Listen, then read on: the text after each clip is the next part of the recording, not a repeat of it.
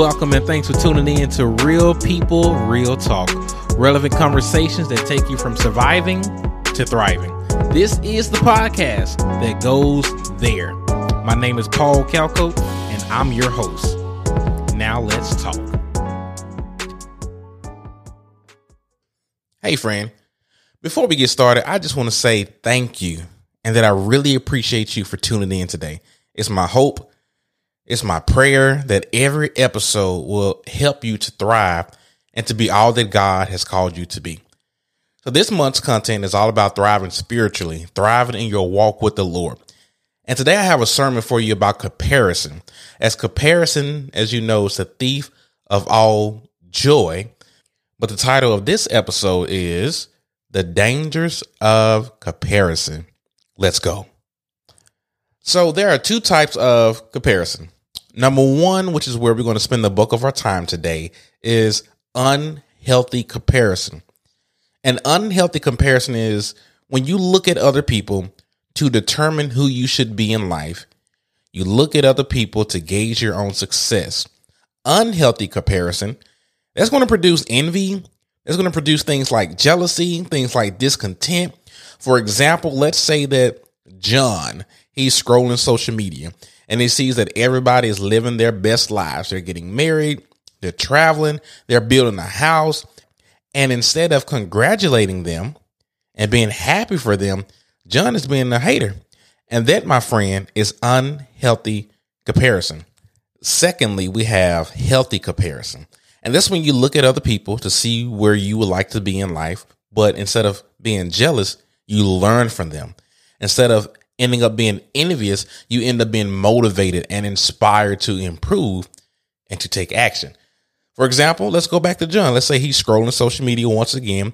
He see posts of people that are more fit than him or maybe even more muscular than him and they're working out a lot. And instead of just scrolling by, John likes the post and he feels motivated to go work out. So to sum that all up, unhealthy comparison will lead to jealousy, but healthy comparison will lead to motivation. So let me unpack this even more. I want you to stick around to the end. It's going to be good. The comparison game is a dangerous game to play.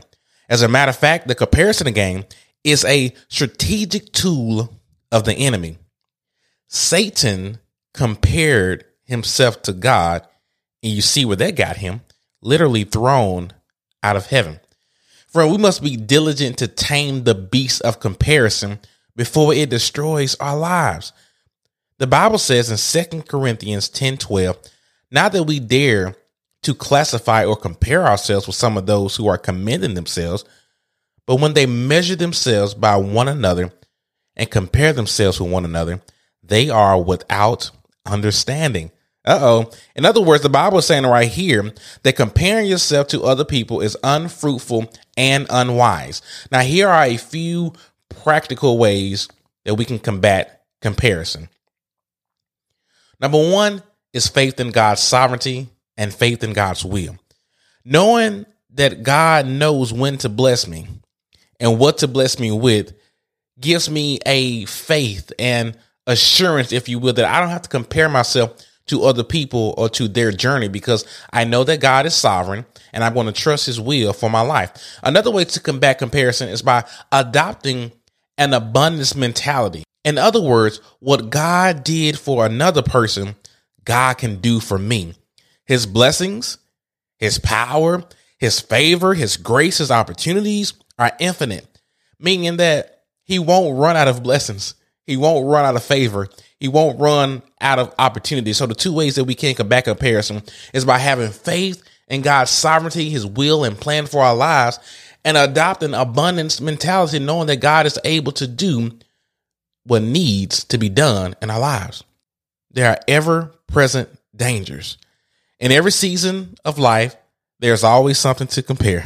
If you're in school, the thing to compare and to to try to measure yourself up against is popularity, maybe it's grades, your looks, or who got the biggest social media following.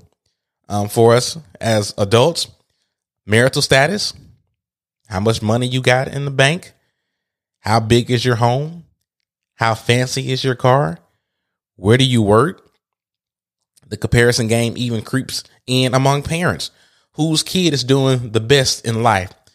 And to make matters worse, we now live in a social media age, meaning that we have a front row seat to see what's going on in other people's lives. Let me break this down. Comparison is an attitude that says God hasn't given me enough. Ooh, let me say that again. Comparison is this prideful attitude that says God hasn't given me enough. Comparison is the attitude that says God is better to that person than he is to me. It's saying that he's holding out on me, that I deserve more. As you can see, comparison is dangerous. Let's go to biblical examples. What if King David said, Hey, God, why you didn't let me split the Red Sea like you did for Moses? Or what if Daniel said, Hey, God, why you didn't let me be like King David? He killed a lion, but I had to sleep in a den of lions. What if Noah said, Hey, God, you let Methuselah live 969 years, but you only gave me 950? Now, with those extreme examples, it sounds crazy, right?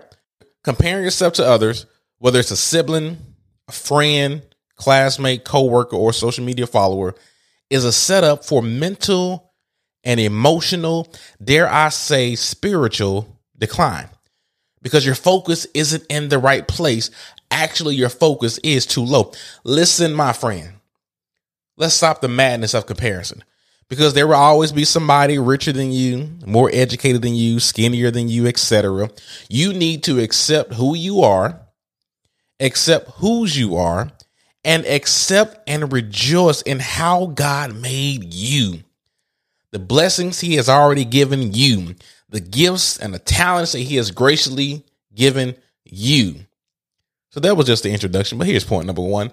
Point number one is reasons we compare. And I'll let you in on where I'm going. Point number two is going to be talking about the results of comparison. And point number three is going to be the remedy of comparison.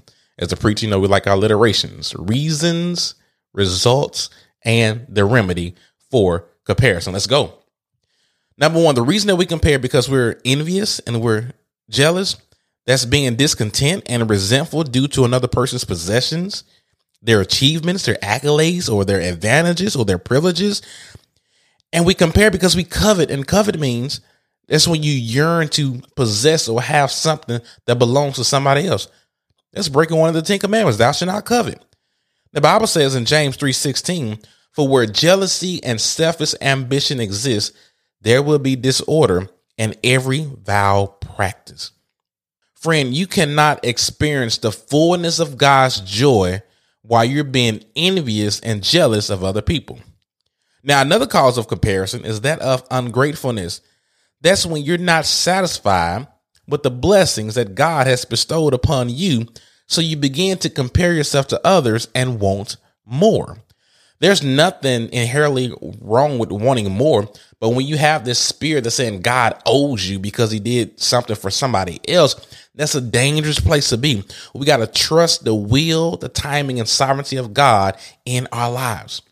Once again, another cause for this is social media. Mentioned this earlier, but let me say this again. Social media, it makes comparison so accessible. Social media is training our minds, it's training us to compare our lives instead of appreciating everything that we already have. If we're not careful, these screens can become mirrors that we look in to see if we measure up. Now, disclaimer here social media in and of itself is neutral, it's amoral, it's neither good nor bad, but it's how we use it or how we allow it to affect us. Be wise. Unhealthy comparison occurs when we don't accept how God made us. The reason for that is really a, a lack of trust. Because when you have this unhealthy comparison, you end up being jealous. You're basically saying, God, you're not doing a good job in my life and that is pride. That is insulting to God. So these are some of the causes, these are some of the reasons of comparison. Now let's talk about the results of comparison. As we know that comparison is a dangerous game to play, it is a thief of all joy. Now, the danger in playing a comparison game is this when you compare yourself to another person, you make them and what they have an idol in your life. And all forms of idolatry is sin and wrong and produce disastrous results because worship is only for God. We got to be careful that we're not trying to keep up with the Jones, as they say, because when you're keeping up with the Joneses, sometimes you look around to see that you're buying all these things to impress people that really don't care about you and can end up in debt. Unhealthy comparison will rob us of joy if we're not careful. Unhealthy comparison, it's a sin, it's a trap, it's a weight that needs to be set aside in this race that we are running. Comparison is indeed a dangerous game. It's a slippery slope. It will cause you to mistreat others. For example, Joseph's brothers. He they literally was so jealous of him that they sold him into slavery, and some of the brothers even wanted to kill him. If this unhealthy comparison, if this jealousy goes unchecked, it can lead to deeper sin. When you go back to Genesis, Cain, he was jealous of his brother Abel and that was left unchecked, that sin was unchecked, and that led to him eventually killing his brother. This really is a hard issue, my friend. The reason we compare ourselves is because deep inside we are dissatisfied with what we have and who we are. But I got good news for you today, my friend. True satisfaction, true contentment, true fulfillment is found in Christ and Christ alone. Another king fell into the trap of comparison. Instead of being the best king that he could be, oh, King Saul, instead of being grateful that God chose him to be the first king of the united tribes of Israel, he spent almost his entire reign trying to kill David, whom he was jealous of. What a waste of his kingly reign and a huge waste of time. Don't waste your life idolizing and hating others. When you look at biblical accounts of Cain, as I talked about earlier, or Joseph brothers or King Saul, we see that comparing yourself to someone else is destructive and leads to disastrous consequences. Your unhealthy comparison may not lead to murder, it may not lead to kidnapping like Joseph brothers, but it could lead to depression. It could lead to low esteem. It could lead to even ruin relationships. Deal with it before it deals with you. So I talked a little bit about the reasons that we compare. I talked about the results of comparison. But now let's get to the good news. My third and final point the remedy for comparison. And the remedy for comparison, drum roll please, is Jesus Christ. Jesus is the answer. Jesus is always the answer, always a solution. And listen, my friend, this message isn't to make you feel bad, but it's to point you in, in the right direction.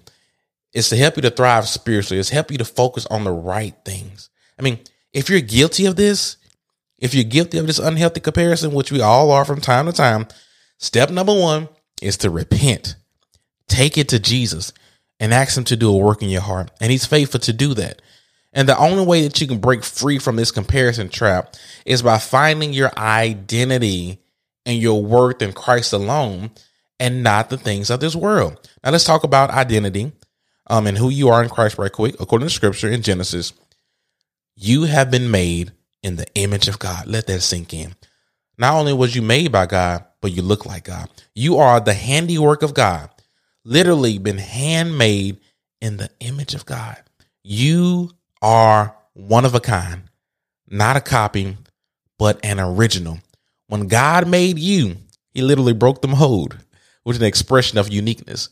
So stop complaining about the pieces that God has given you and realize that you are literally God's masterpiece. And when you adopt that mentality, when you adopt that attitude, man, what a reminder of all that you already have because of Christ Jesus. Listen, my friend, you have been fearfully and wonderfully made. God has endowed you with spiritual gifts in order for you to fulfill his unique calling and purpose that he has for you and you alone. He has fully, I repeat and emphasize the word fully, God has fully equipped you with everything that you need for this journey that we call life. You have been chosen by God And there is no need to compare yourself to anybody. Embrace and enjoy all that God has already given you. Once again, let me say that one more time. Embrace and enjoy all that God has given you. Remember the riches. Remember the blessings that God has lavished on you. I'm not talking necessarily about a car or house, but his grace. I'm talking about things that money can't buy. God has given you his grace, his love, his mercy, ultimately himself in the form of Jesus Christ. He sent his son Jesus to die for you and to save you from your sins, and nothing compares to that. Ephesians 3 17 through 19 says, So that Christ may dwell in your hearts through faith, that you, being rooted and grounded in love, may have strength to comprehend with all the saints what is the breadth, the length, the height, and depth, and to know the love of Christ that surpasses knowledge, that you may be filled with all the fullness of God. Another scripture for you, Galatians 6, 4 through 5, says, But let each of you test his own work, and then his reason to boast will be in himself alone and not in his neighbor. For each will have to bear his own load. And what these scriptures basically means, stay in your lane and mind your business. Because we are looking at everybody else for you know results and satisfaction and trying to compare ourselves that's a dangerous place to be and so even in human natural terms like what happens when you don't stay in your lane like when you're driving you may wreck in traffic we will almost wreck our car trying to get into another lane that seems to be going faster and sometimes we get in that lane and there's actually the slow lane so all that to say is this don't wreck your life trying to get in someone else's lane. That's a word from somebody right there. Don't wreck your life trying to get in someone else's lane. Stay in your lane because God will give you grace to run your race. Amen. So let me give you some application as I conclude. Rejoice when others prosper without getting jealous. Reject this lie that God is holding out on you and replace it with truth. Walk in faith, knowing that God will give you everything that you need for the position that you play and the purpose that you will fulfill. Once again, I want to encourage you to walk in faith, knowing that God will give you everything that you need for the position that you play and the purpose that you will fulfill. And God does has an awesome plan for your life. When you choose to compare and keep your eyes on others, you will set yourself up for insecurity and stress. But when you choose not to compare and you choose to stay in your lane, you will experience peace, joy, contentment, and freedom. Lastly, I just want to give you four ways that you can break free from the comparison trap. Four ways that you can break free from the dangers of comparison. So, of course, the main one that we already talked about is take it to Jesus and repent. So we already know that. So here, here's the next step. Freely give compliments. So they just break off that spirit of jealousy. I want you to pray for the success of others instead of hating on them and instead of being jealous. Pray for the success of others and watch how God will do a work in your heart when you do that. Thirdly, I want you to be rooted in God's word because by doing so, you're going to remind yourself that you are loved that you are more than a conqueror and that God wants to use you in his grand global plan of redemption and salvation. And number four, I want you to count your blessings and to express gratitude and praise to the Lord. Literally count your blessings. Nothing puts me in a better mood than when I take time to count my blessings and to tell God thank you for the things that he has already blessed me with. So once again, those four things, freely give compliments, pray for the success of others, be rooted in God's word, count your blessings and express gratitude. And of course, as we already talked about, repent and take this to Jesus. Friends, I leave you with this final charge. Number one, God will give you grace to run your race. Number two, stay in your lane and keep your eyes on Jesus. Not your eyes on your neighbor, not your eyes on your friends, but keep your eyes on Jesus. And know that you don't have to compare yourself to anyone. You don't have to try to impress anybody. God already loves you. Amen and amen. So, with that being said, I hope and pray you have an amazing day and you be all that God has called you to be. God bless you, and we'll see you next week.